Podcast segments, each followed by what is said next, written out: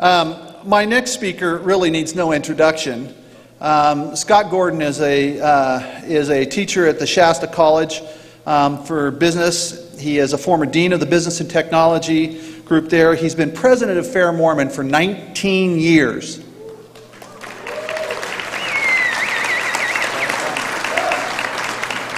Um, he has nine grandchildren from five children. He served as a bishop, ward mission leader. Uh, last year, he was ward mission leader, seminary instructor, and I understand he was the third counselor in the Relief Society presidency. so, without further ado, turn the time over to Scott Gordon. Thank you,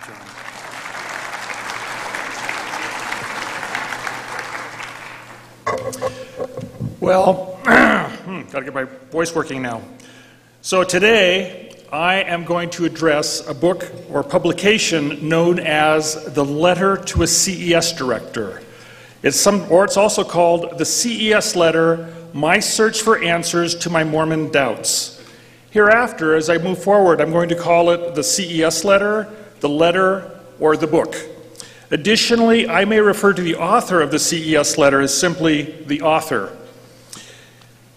It is with some hesitation that I address this topic, as I know it is a subject that is near and dear to many people's hearts. And like politics, it has become a polarizing document. I hope that no one who sees, hears, or reads my comments believes that I have anything but love and respect for those who struggle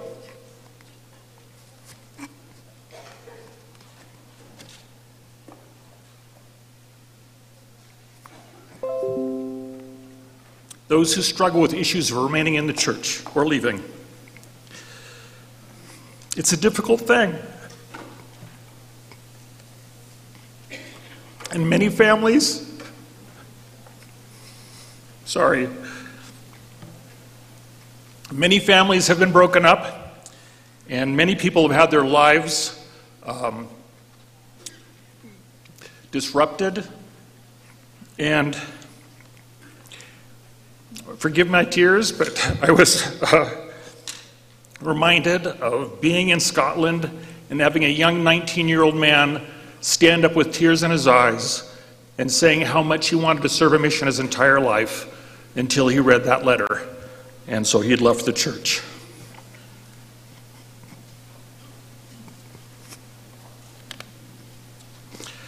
So this next line I was going to say doesn't make any sense anymore. so, it says, if I try to interject some humor from time to time, which I'm not doing, obviously, which both my wife and daughter tell me I shouldn't do, uh, know that it isn't directed at any individual or anything. It's just my way of trying to deal with things. Of course, the best answer for finding the truth is in the Book of Mormon. Moroni chapter 10, verse 5, which says, And by the power of the Holy Ghost, Ye may know the truth of all things. Obtaining an answer from God is the ultimate way to discern, discern, truth. So, why should we talk about this CES letter at all? Why not just direct people to read and pray and go to church? Well, this is also answered in the scriptures, where the Lord says, in D&C 1097, and as all have not faith, seek ye diligently and teach one another words of wisdom. Yea, seek ye out of the best books words of wisdom. Seek learning, even by study, and also by faith.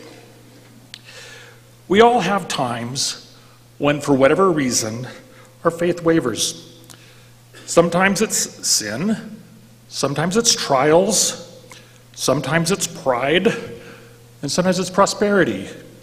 There's many different reasons. Those are not the reasons. There's many different reasons as there are different people. During those times, we are vulnerable to other influences. And just like in Alma 32, where the seed of faith can be planted and grow, a seed of doubt can likewise be planted and grow. The CES letter is an attempt to create an alternate narrative for the truth claims of the Church of Jesus Christ of Latter day Saints. I watched the early creation of this letter as the, in 2013. That's how long it's been around. as the author scoured the internet, crowdsourcing other like minded people to contribute questions that they would like to see answered. It has been published online in book fashion and translated into Spanish, Portuguese, Swedish, Japanese, German, and they're working on Finnish and many other languages. It has become a proselyting tool in attempts to draw people away from the church, and it has been very successful. Some in the former Latter day Saint community have posted pictures of writing the link of the documents into Book of Mormons in churches, and also in Marriott hotels, and in hymn books, and in other locations. In April 2014, it was spam emailed to hundreds of students at LDS Business College in Salt Lake City. It even showed up on Spider Man in a Marvel comic. Pass along cards have been created to spread the news. Many have gone to great lengths to spread the gospel of the CES letter. While it isn't the first publication to take a long list of old criticisms of the church and present it as new, it has become the one with the most unified backing behind it. I hear from people on a regular basis they've been asked to read this book from their spouse, child, or friend. And I must say that some disaffected members seem to be much more excited about passing out this book than some faithful members seem to be in passing out copies of the Book of Mormon. So, what is it? The CES letter has 13 chapters and a cl- conclusion at the end. It has 77 official questions, but it's really kind of hard to count the questions because many of the questions branch off into side questions, and many of the questions are repeat. The book challenges the reader to have answers to a long list of questions right now.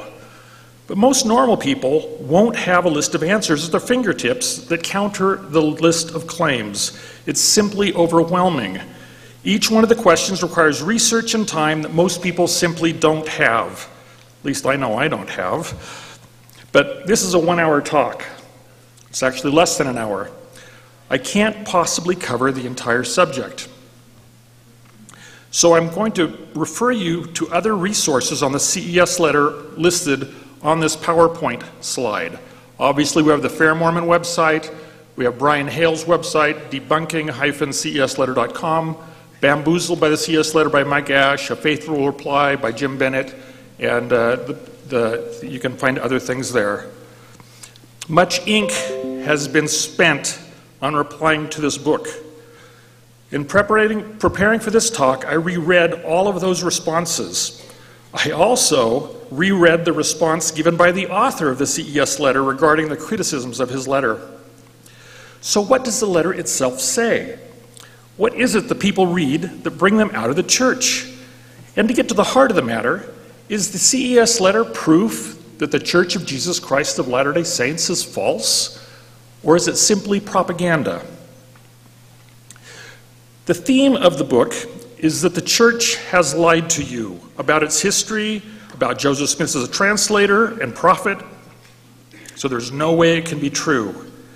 It adds on to this that people who have looked at these issues and given answers for them, like Dan Peterson and others, are simply unofficial apologists, and be, their opinions can't be trusted. As I've said, I cannot cover the contents of the entire book in less than in this one talk. So I'm only going to focus on chapter 1. In chapter 1, there are 11 claims or 11 statements. As I quote from the book, I'll be calling each claim point 1, point 2, point 3, etc. So if you see point 1, you know it's going to be directly from the book. So here we go. The first three claims, or the first three points in the letter, uh, are all interrelated. They all center around the translation process of Joseph Smith in the Book of Mormon. Why are King James Version errors in the Book of Mormon? Why are italicized words in the Book of Mormon? Why doesn't the Book of Mormon follow the Joseph Smith translation? While reading the entire book, I noticed that the translation concerns come up repeatedly. So this seems to be a really big deal for the author. The first claim, using the words from the CES letter, is What are 1769 King James Version edition errors doing in the Book of Mormon, a purported ancient text? Errors which are unique to the 1769 edition that Joseph Smith owned. That's all the book says. There's no support, no explanation, no examples given in the book for this assertion. Luckily, there is a footnote, and the footnote links you back to the author's website. And the impression I get from reading the link to webpage is the Book of Mormon must exactly match the earliest known documents. The words are directly from God. So if they deviate from what that should be, it proves that Joseph Smith isn't really, is really isn't a, proof, a true prophet. The problem with this position is that translation between languages doesn't work that way. Also linked to on that page is this chart of what the Book of Mormon gets wrong. The chart help, helpfully gives, quote, a correct translation column. Well, as I look at the first four on the chart, two of them have incorrect scriptural references, probably typos, and one of them incorrectly quotes the Book of Mormon. It then states the translation is identical to the King James Version, which it's not, and gives the, us the alleged correct translation, which ironically is exactly what the Book of Mormon says. Given this is the very first argument, we aren't off to a very good start. In spite of that, I would like to test that first claim anyway using the other example that kind of worked. This comes from Isaiah 2:16 and 2 Nephi 2:16. The alleged mistake in the Book of Mormon verse is the word pictures. The so called correct translation should be image or ships or craft. So, my first question which one? Which one is the correct one? Uh, forging ahead, I went to www.biblestudytools.com, an excellent resource, by the way, and I looked at several versions of the Bible. And I get the American Standard Version, which says imagery, the Bible in Basic English says fair boats. The Darby says works of art. The English Standard says beautiful craft. And the Young's Literal Translation says all the desirable pictures. There seems to be disagreement. I was talking to our real Bible scholar, Matthew Bowman, earlier, and he says the good versions will put what they think the translation is, and they'll put a footnote, and then down below you can read the alternative possibilities. Because in making translations, some things simply aren't clear. But looking at it, I think we can all agree that imagery and works of art are pretty much the same concept as pictures. And I think it's an interesting variation to talk about beautiful boats. I mean, I could see that being a pretty picture, I guess. But I will freely admit that I am not a Bible scholar. But pictures seems to be an acceptable translation anyway. But this doesn't fit the CES letter correct translation theory. These difference, differences in translation are often referred to as variations. Who is to say which variation is correct unless you have a direct pipeline to God? And that seems to be exactly the argument that's being made. If Joseph Smith is a prophet, he did have a direct pipeline to God, and therefore he would have used the translation that I think is correct. My response is while the translation variations are interesting, we don't have enough information to use as, as evidence that Joseph Smith was or was not a prophet. This unfamiliar, unfamiliarity with moving between languages continues in point two. When King James translators were translating the King James Version Bible between 1604 and 1611, they would occasionally put in their own words into the text to make English more readable. We know exactly what those words were are because they're italicized in the King James Version Bible. What are those 17th century italicized words doing in the Book of Mormon? Word for word. What does this say about the Book of Mormon being an ancient record? That's all from the CES letter. Let me try and explain the concept. If I want to express the idea that I want to go for a walk in German, I would say, Ich möchte spazieren gehen. It takes four words. But to translate this presents some challenges. The first challenge is the word möchte, with that O and the two dots over it. Not only do we not have that letter, we don't have that word. There is no single word that translates as möchte. The closest single word would be want, but in German there's a different word for that, which is wollen, which is conjugated as will. So that doesn't really work. The best translation in English would be would like, which is two words. But our problems are not yet over. We can't say, I want walk go, or even, I would like walk go. That would make us sound like a two year old. To make it work in English, you have to change that four word sentence from German and translate it into an eight word sentence I would like to go for a walk.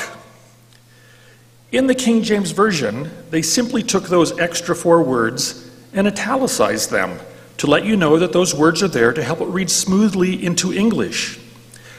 So, to go back to that original question, what are these 17th century italicized words doing in the Book of Mormon word for word? My response is because it's English. It shouldn't surprise us the Book of Mormon included these words too, since they are necessary for the translation to be readable. What does this say about the Book of Mormon being an ancient record? My response? Nothing at all. It's a translation. And that brings us to point three. The Book of Mormon from the CES letter, the Book of Mormon includes mistranslated biblical passages that were later changed in the Joseph Smith translation in the Bible. These Book of Mormon verses should match the inspired Joseph Smith translation version instead of the incorrect King James version that Joseph later fixed. Well, what is the Joseph Smith translation? Is it a more accurate translation of ancient records, as the CES letter seems to say? In the 1997 Church Ensign, it says, the prophet did not translate the Bible in the traditional sense of the word. That is, go back to the earliest Hebrew and Greek manuscripts to make a new rendering into English. Rather, he went through the biblical text of the King James Version and made inspired corrections, revisions, and additions to the biblical text. Then, from the church history topics, I know our church history people in the back are glad I use that, right? Because that's what they're there for. It says, Joseph Smith also made many smaller changes that improved grammar, modernized language, corrected points of doctrine, or alleviated inconsistencies. As he worked on these changes, it, he appears in many instances to have consulted respected commentaries by biblical scholars, studying them out in his mind as part of the revelatory process. In D&C 124, it says, Behold, I am God and have spoken it. These commandments are of me, and were given to my servants in their weakness after the manner of their language, that they might come to an understanding. Then in D&C 128 18, referring to the biblical text in Malachi, Joseph Smith wrote, I might have rendered a plainer translation to this, but it is sufficiently plain to suit my purpose as it stands. So, with that in mind, Let's look at the evidence the CES letter uses to make its point. In the letter, the author shows 3 Nephi 13, 25 through 27, Matthew 6, 25 through 27, and Matthew 6, 25, 27 from the Joseph Smith translation. Then he makes the following claim Christ's Sermon on the Mount in the Bible and the Book of Mormon are identical, but Joseph Smith later corrected the Bible in doing so, he also contradicted the same identical Sermon on the Mount passage in the Book of Mormon. Well, there are two problems with this. The first problem is the two verses are not identical. So here is Matthew 6, 25 through 27. This is the one I say unto you, take no thought for your life, what you shall eat, etc. This is from the King James Version. Here is the one in the letter to his CES director in the Book of Mormon, where it says, Therefore I say unto you, take no thought in your life, etc. But even though the author of the letter claims they are identical, you can see the verses are not identical because of the ellipses. That dot, dot, dot that comes at the beginning of verse 25. That dot, dot, dot means words are missing. And as you can see, Then the CES letter argues that the Joseph Smith translation, Joseph, quote, contradicted the same identical Sermon on the Mount passages in the Book of Mormon. As evidence, he shows Matthew 6, 25 through 27 from the Joseph Smith translation. This presents the second problem. The CES letter gives us chapter 6, verses 25 through 27, because that is where the passage is found in the King James Version and in the Book of Mormon as well. But the fact that the verse numbers are the same in the Book of Mormon is simply a coincidence. Remember, there was no verse numbering in the original edition of the Book of Mormon. This same passage is, is found in the Joseph Smith translation, but not in verses 25 through 27. They're found in verses 28 through 31. And by comparing verses 25 through 27 in all three texts, he makes it appear that Joseph Smith has changed the passage in the Joseph Smith translation. He's actually comparing the wrong verses. Now, I want to state I wouldn't have a problem if Joseph Smith had changed the passages. We can look at Jeremiah chapter 36 for an example of that. That's what prophets do. They add to and expound on the Word of God. But in this case, it's simply an incorrect comparison. His next three points in the letter have to do with DNA in the Book of Mormon, anachronisms, and archaeology. In the interest of time, unfortunately, I'm going to have to refer you back to many of the articles on the Fair Mormon website and also to Matt Roper's discussion on anachronisms at this conference on Wednesday. But I would like to make just a few quick points on each of these. Well, the first one DNA. We know that Vikings were in America. There is Native American DNA in Iceland, and we have the historical records.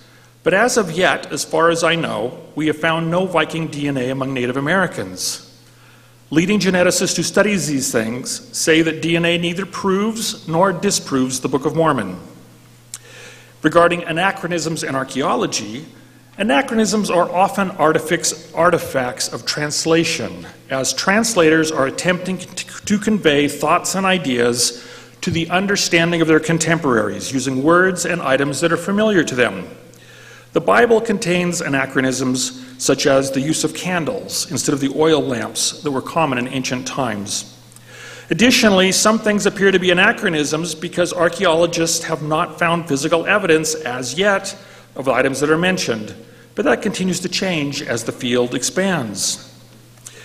The CES letter goes on to complain of the lack of Book of Mormon archaeology around the current Book of Mor- Hill Cumorah area in upstate New York. Many Book of Mormon scholars have a much larger geographical idea of where Book of Mormon peoples might have lived. This includes the great civilizations of the Americas and in Mesoamerica. Certainly, we haven't found a freeway exit sign to Zarahemla. But we have made some exciting discoveries in the Old World and the New World alike. And this takes us to point seven. Many Book of Mormon names and places are strikingly similar to many local names and places of the region where Joseph Smith lived. I had a conversation in the hallway just the other day where someone said, This is the one that broke their shelf. This is the one that they had a family member who said that. So, the Book of Mormon contains approximately 345 names. I might be off by one or two, 86 of which are related to geographic locations. In 1983, a man named Vernal Holley brought up the idea that Joseph Smith got the place names in the Book of Mormon from his surrounding area. He then showed 28 names on what he claims to be a Book of Mormon map. Holley's map was pretty much dismissed because many of the communities did not exist at the time of Joseph Smith. It appears Holley had looked at a modern map. The letter to a CES director author recognizing that some of the names did not make any sense, pared that list down to about 20 names. So here is the map, which he claims is the proposed map constructed from internal comparisons in the Book of Mormon. As I look at the map, my first thought is no, it isn't. It isn't constructed from internal comparisons in the Book of Mormon. Nothing's in the right place from internal directions. This is not a Book of Mormon map. This is a map of upstate New York and Pennsylvania with some Book of Mormon names pasted in on locations that start with the same few letters. It doesn't even include Zarahemla or Bountiful. Well, when confronted with this, the author of the letter justified on his website well, the point of the map is not whether or not it matches exactly, the point is that it matches mostly. There are a striking number of names around the location where Joseph Smith grew up, similar versions of which are in the Book of Mormon. Well, I disagree that the geography matches at all, but in spite of that, let's take a look at the names. The following seven names over the next two slides didn't exist in 1830. The first city is Alma. Alma, West Virginia was the city that Holley placed on his original map. But it was called Ripley until it was changed to be named after a woman born in 1884. The author of the letter recognized this was a weak argument, and he suggested another community named Alma. But both Alma, Ohio and Alma, New York also didn't exist until after 1830. Looking at the next cities, Antioch and Boaz, they also didn't exist in 1830, and Boaz can be found in the Bible. As for the next city, Jerusalem, Ohio, it also didn't exist. Now, the author of the letter argues that while jo- Jerusalem wasn't an incorporated town, the area did have a house in 1825. One house. The second house wasn't built until 1838 and it didn't become a town until 1893. The town is 395 miles away from Joseph Smith and Palmyra. If Joseph Smith were copying names, I would think that Jerusalem in the Bible might be a closer match and a better source. The name Shiloh can also be found in the Bible. The community of Shiloh was in Pennsylvania wasn't named until 1907. And I would like to thank the people with the York County Historical Society, the York College of Pennsylvania, and Penn State, who all helped me with that date. Research often takes more than a Google cut and paste. Noah Lake, it's a modern reservoir with a concrete dam. And Sodom, Ohio didn't exist in 1830, and that's a biblical name as well. So that takes me to my next list. Next list is the places that possibly could have been used, but I really find it unlikely. We have Ripple Lake in Ontario, 324 miles away, which is allegedly the source for the name Ripliancum. Ripple Lake is a tiny lake surrounded by other tiny lakes, hundreds of other tiny lakes. It's about 700 meters long and about 200 meters wide. Next, we have Jacobsburg, which uses the biblical name Jacob in common with Jacobugath. It wasn't a town yet, but it did have a post office, a tavern, and two stores. This tiny hamlet was also 373 miles away. The other four names here, here, and here are equally as unlikely, with them being a long distance away, not being incorporated towns, but I put them on my list of maybe because they did have a post office and a post stop. And then that brings up the next category.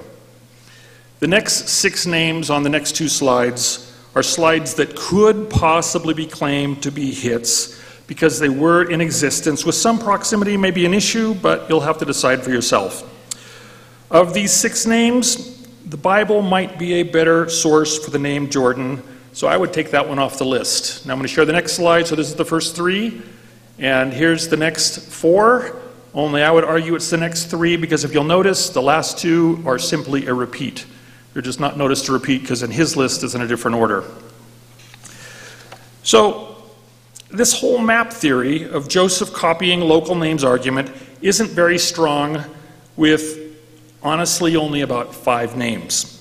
And that's only if you believe things like Antrim is the source of the name Antum, and Moravian Town is the source of the name Morianton. Even if we decide to include the unlikely locations from our maybe list, like Ripple Lake, after we take out the clear biblical references, the most we can get is 10 names. That leaves only 76 Book of Mormon names to go. The CES letter helpfully gives us a possible source for two more of those names from 8,000 miles away and tells us how Joseph Smith learned those names. Quoting from the CES letter, Off the eastern coast of Mozambique in Africa is an island country called Comoros. Prior to its French occupation in 1841, the islands were known by its Arabic name, Camora. There is an 1808 map of Africa that refers to these islands as Camora. The CES letter goes on to assert the largest city and capital of Comoros, formerly Camora, Moroni, Camora and settlement Moroni, I'm quoting this, if it looks, the grammar looks weird, I'm just quoting it, were names in pirate and treasure hunting stories involving Captain William Kidd, a pirate and treasure hunter, which many 19th century New Englanders, especially treasure hunters, were familiar with. Okay, there are problems with this statement. The first being that Moroni did not become the capital of Camora until 1876. It was at most a tiny village that wasn't mentioned on any contemporary gazetteers or map indexes I could find. But for the sake of discussion, we will accept the general premise and move on. What does this have to do with Joseph Smith? The CES letter quotes from Pomeroy Tucker in a book critical of Mormonism written in 1867, 23 years after the death of Joseph Smith. Quote, Joseph had learned to read comprehensively, reading works of fiction and records of criminality, such, for instance, as would be classed with the dime novels of the present day. The stories of Stephen Burroughs and Captain Kidd and the like presented the highest charms for his expanding mental perceptions. Well, that quote pretty much contradicts what everyone that knew Joseph Smith said about him. Even his own mother said he didn't read much, but let's go with it. And let's, let me try to summarize the argument. First point Camora and Moroni are Arabic names from an island near Madagascar. These names were repeated in stories involving Captain William Kidd. A lot of people in the area read Captain Kidd stories. Pomeroy Tucker somehow remembers 40 or 50 years later that Joseph Smith read these stories of Captain Kidd. Therefore, that's where Joseph Smith got the names Camora and Moroni for the Book of Mormon. The biggest problem with this argument is that Captain Kidd's stories don't mention Camora or Moroni at all. Even Pomeroy Tucker doesn't claim that. And if there is a reference I've missed, it means Joseph Smith managed to find something that a 21st century researcher with Google couldn't find. In his letters, Kidd himself refers to the nearby islands of Madagascar, Johanna, and Mahala, but he says nothing of Camora or Moroni. And Moroni in the Book of Mormon doesn't seem much like a pirate story with swashbucklers, romance, treasure, and fighting ships. And that takes us to the next three claims the original source for the Book of Mormon. One of the arguments made is that the Book of Mormon was cribbed, stolen, or plagiarized from another book. These arguments are popular because the people who knew Joseph Smith also believed there was no way he could have written the Book of Mormon. Well, the first problem we have with this argument is that three different books are given for the original source. To me, this says that no argument of any of these is particularly compelling. But as we get into detail, you may understand why. Let's talk about the first one, the view of the Hebrews. Point 8. Quote, there was a book published in 1823 Vermont entitled View of the Hebrews. Well, the Book of Mormon, the View of the Hebrews contains around 57,000 words, and the Book of Mormon contains around 268,000 words. But the letter to a CES director goes on to fill three and a half pages of parallels between these two books, showing how similar these books are. It starts with the location of the publication Vermont, Poultney, Rutland County. It then gives the location for the Book of Mormon publication Vermont, Sharon, Windsor County. And then we're given the really helpful note tying the books together. It says, Note, Windsor County is adjacent to Rutland County. This could be the smoking gun publishing in a neighboring county. But no. Joseph Smith moved from Sharon, Vermont when he was 10 years old. The Book of Mormon was published in Palmyra, New York by E.B. Grandin. You can visit the publishing house when you visit Palmyra, it's quite a tourist attraction. But I want to give the benefit of the doubt here. Let's give the benefit of the doubt, assume an innocent mistake. I know I make those, so let's move on to the list of parallels. And here are the first four that are listed. Both books talk about the destruction of Jerusalem. Both books talk about the scattering of Israel. Both book talks about the restoration of the ten tribes, and both books talks about he, Hebrews leaving the old world for the new world. What's the problem? Well, the view of the Hebrews begins with a discussion of the destruction of Jerusalem in 70 AD, and then it goes on to complain about all the evils of the Roman leaders. The Book of Mormon talks about the destruction of Jerusalem at the time of the Babylonians at 600 BC when the Israelites were captured. It says nothing about Romans. The view of the Hebrews talks about the ten lost tribes crossing over to America via the Bering Strait and being restored here as the Native Americans. And the Book of Mormon talks about a boat and doesn't really get into the ten tribes that much. There really isn't a match. Going down the entire list, point by point, you will find that the books aren't even remotely alike, except in the most superficial manner.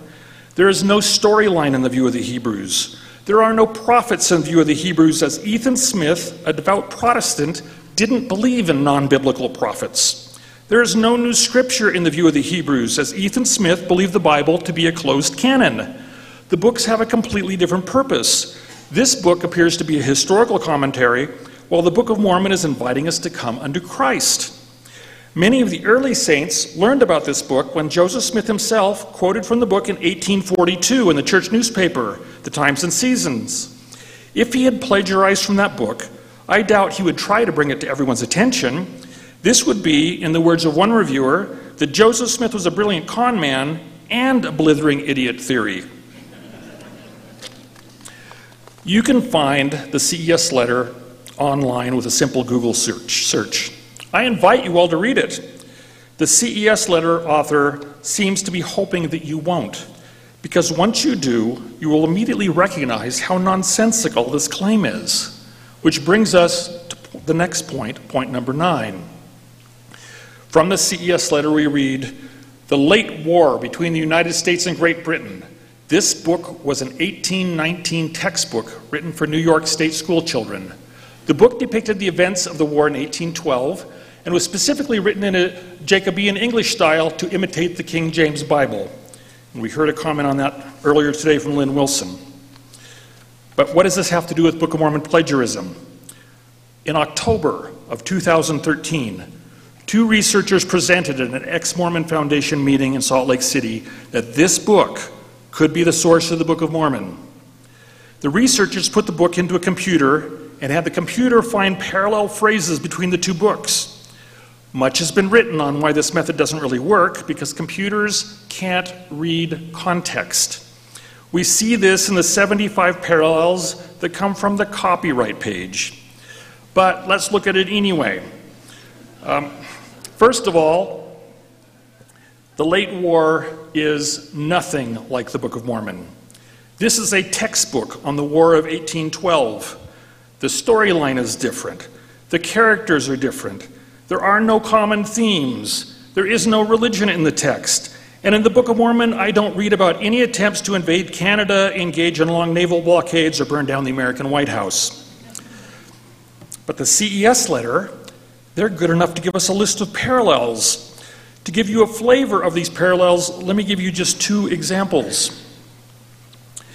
This is one example objects made partly of brass and partly of iron and were cunningly contrived with curious works likened to a clock, as were a large ball. Is this the Liahona? No, it's a torpedo. How about the rod of iron? So there's no more sentence there. That's all it is. That's the words it found rod of iron.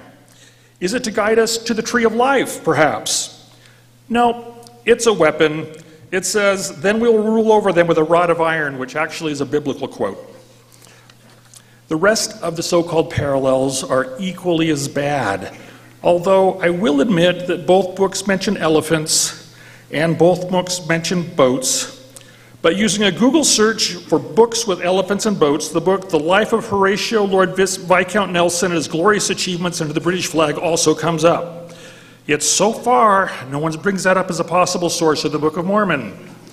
I might be the first. The author of the CES letter seems to be hoping that you won't read this book either. And of course you won't. Who has time? We as readers generally trust what authors write in books. We trust that they have done the research for us. But in this case, it would be a mistake to do so. There is one more book that is brought up as a source. Let's see if this one holds up better than the last two.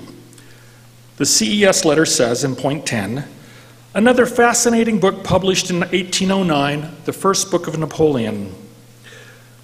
Quote, the following is a side by side comparison of selected phrases the Book of Mormon is known for from the beginning portion of the Book of Mormon with the same order in the beginning portion of the first book of Napoleon. Note, these are not direct paragraphs. I look at these lines and think, huh, that's kind of an odd thing to say. Why is he saying the same order? And these are not direct paragraphs. Let's take a look. Here is the paragraph from the first book of Napoleon that's given in the CES letter. Condemn not the writing, an account, the first book of Napoleon upon the face of the earth. It came to pass, the land, their inheritances, etc., etc. Here is the paragraph given from the Book of Mormon. Condemn up the writing, an account, the first book of Nephi, upon the face of the earth. It came to pass, this land is inheritance, etc., etc., etc. Well, the first problem is the first line with the Book of Mormon quote in the word writing. The phrase from this comes from the title page where it says, Condemn not the things of God. It has nothing to do with writing. To continue the paragraph, you have to go back to the top of the page to pick up the words an account, then skip down to 1 Nephi 1:11 for the next phrase, and then turn back to 1 Nephi 1:5 for the next one, then skip forward to 1 Nephi 2:11 for the next phrase, and on it goes, cherry picking a few words here and a few words there. It takes 3 chapters plus the title wage page to construct this false fake paragraph. And what about the first paragraph from the first book of Napoleon? It takes 25 pages to create that paragraph. Those red dots are where the words came from. No wonder the author of the CES letter said, quote, these are not direct paragraphs. Because even he seemed, seemingly felt uncomfortable with it. And he is also wrong about the phrase with the same order. They are not all in the same order. Can anyone believe, really, that Joseph Smith copied from the first book of Napoleon to create the Book of Mormon? If it was such an obvious copy, one has to ask why someone felt the need to painstakingly create these two fictitious paragraphs. The reality is that here again, we have two books that have nothing in common. Where is the great French cavalry charge in the Book of Mormon? And where is the testimony of Christ in the first book of Napoleon? The first book of Napoleon, the late war, the view of the Hebrews, none of these have anything to do with what is written in the Book of Mormon. So, why should they be in the CES letter with descriptor words such as stunning, fascinating, I was floored, and how phenomenally unlikely it is that so many common rare phrases and themes could be found between these books. I will let you decide. There is one more claim in chapter 1 of the CES letter which says the Book of Mormon taught and still teaches a Trinitarian view of the Godhead. My response is no, it doesn't. We know, as members of the Church of Jesus Christ of Latter day Saints, that to get a full understanding of a topic, we should read all of the various related verses. For example, if you look at Alma 11:44 or 3 Nephi 28:10, the passages clearly 10 and 11 passages clearly identify the Father, the Son, and the Holy Ghost as distinct beings, but remind us they are one in purpose and one God. It is a consistent teaching of Joseph Smith and the church. So let's review these 11 claims. In points 1, 2, and 3, we covered translating scripture, italicized words, and the Joseph Smith translation. The CES letter appears to show a lack of understanding of translating between languages, of what the Joseph Smith translation is, and a pattern of poor and misleading research used to promote his narrative. In points four, five, and six, the letter covers DNA, anachronisms, and archaeology. In these three points, the pattern of unsubstantiated or poorly researched claims continues. Point seven is that the Book of Mormon names come from the local area and Captain Kidd novels. This idea is a big stretch. And additionally, Captain Kidd novels don't mention any Book of Mormon names. Point 8, 9, and 10, the view of the Hebrews, the late war, and the Book of Napoleon are clearly not the source of the Book of Mormon. And finally, point 11, the Book of Mormon teaches a Trinitarian view of the Godhead. My response is if you believe that, you are in the minority.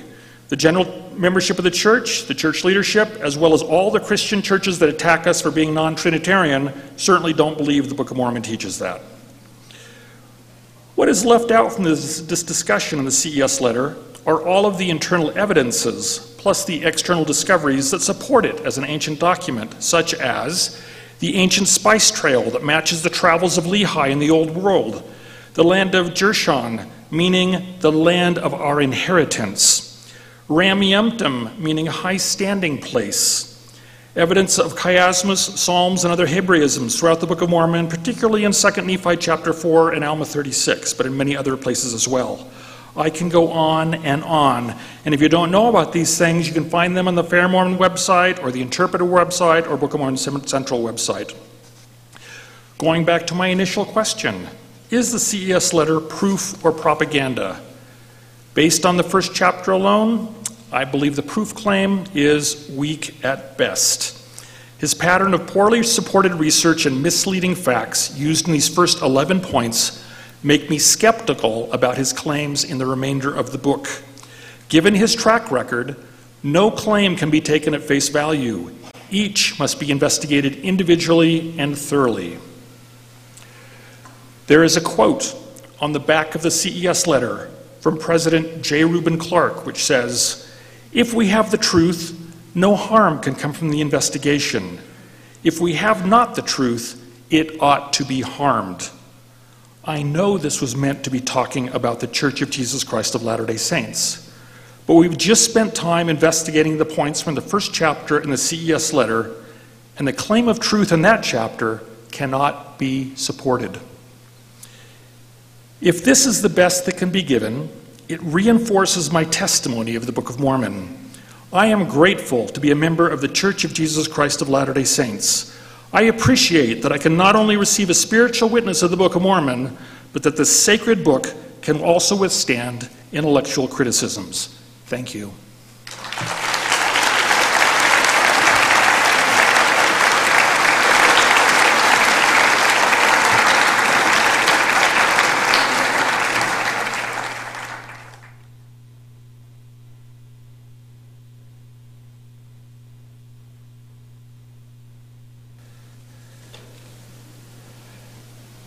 How final is Fair Mormon's response to the letter's claims? How often are you finding new evidence to disprove it? Well, the problem is, as people criticize the letter, he changes it. So, any, and then so we have a Fair Mormon's response, then we have then we have the authors debunking Fair Mormon's response, and then we have Fair Mormon change things and debunking Fair Mormon's response the debunking. I mean, it really gets bad. Um, Certainly, we try and update it from time to time. It probably could use another refresh, but, we, uh, but we're working on that now. Uh, it's, uh, so we're, we're, continually upgrading it. I will also refer you to the uh, debunking-ces letter website that Brian Hales does, and then the other two books, the Bamboozled book and the Response book by, by Bennett. Who is funding cesletter.org? Yeah, this is interesting. The author, this is his full-time job now. Uh, this is what he does. Is he has the a foundation. People donate to the foundation. He takes a salary from there. Uh, it's, as I said, it's really become a unifying rallying point of many in the the former LDS community. Even on Reddit on uh, Wednesday, someone is saying, "Look, Scott Gordon's talking on the CES letter." Well, no Mormon apologist has been able to touch it, so it's really, there's nothing he can say. Um, so it's still, it's, it's still a, a major, major uh, tool, and it's because everyone's rallied around it. It really is still having an impact. Just out of curiosity, How many of you have had a son, neighbor, friend, daughter, relative who has been impacted by this letter? Raise of hand. Yeah, look at that. That's crazy. So, has he been effective? Yes, I give kudos for how effective this, this letter has been. He's really it's been very effective. Is it right? You'll have to decide. For those of us unfamiliar with the CES letter, please give me more information on the author of the CES letter. It's one author or more. Well, there's one author. His name is Jeremy Runnells. I didn't mention in my talk, but that's his name. But he did what's called crowdsourcing, which means he went to the internet and he, uh, he asked the others in the former LDS community, What questions do you have? And so he collected those and put them as his questions. He also, um, just recently, the maps section, he said, he actually said online, I think this section is kind of weak. You think? But, um, but he said, I think I'm going to take it out of my next book. And he had some people online said, no, no, that was the one that broke my shelf. That was the one that got me out. And so he decided to leave it in there in his most recent one. Do we have more? Can you comment on some possible anachronisms in the Book of Mormon? So, no, but if you want to, I would really check with Matt Roper. He did an absolutely fabulous job on anachronisms, and uh, he, he did it in, on Wednesday. And if you can't find Matt, then you can purchase the streaming from Fair Mormon and watch his talk. Will your talk be on YouTube? Uh, if you think it should be, uh, I guess.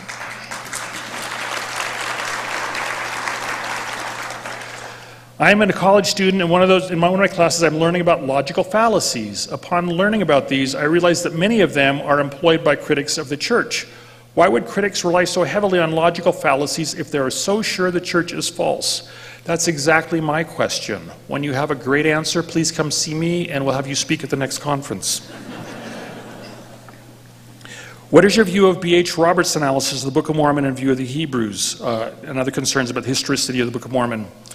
Um, so the, the B.H. Roberts thing, he actually, most critics leave out the first page. He has a cover page and then he has his, his criticism where he tries to compare.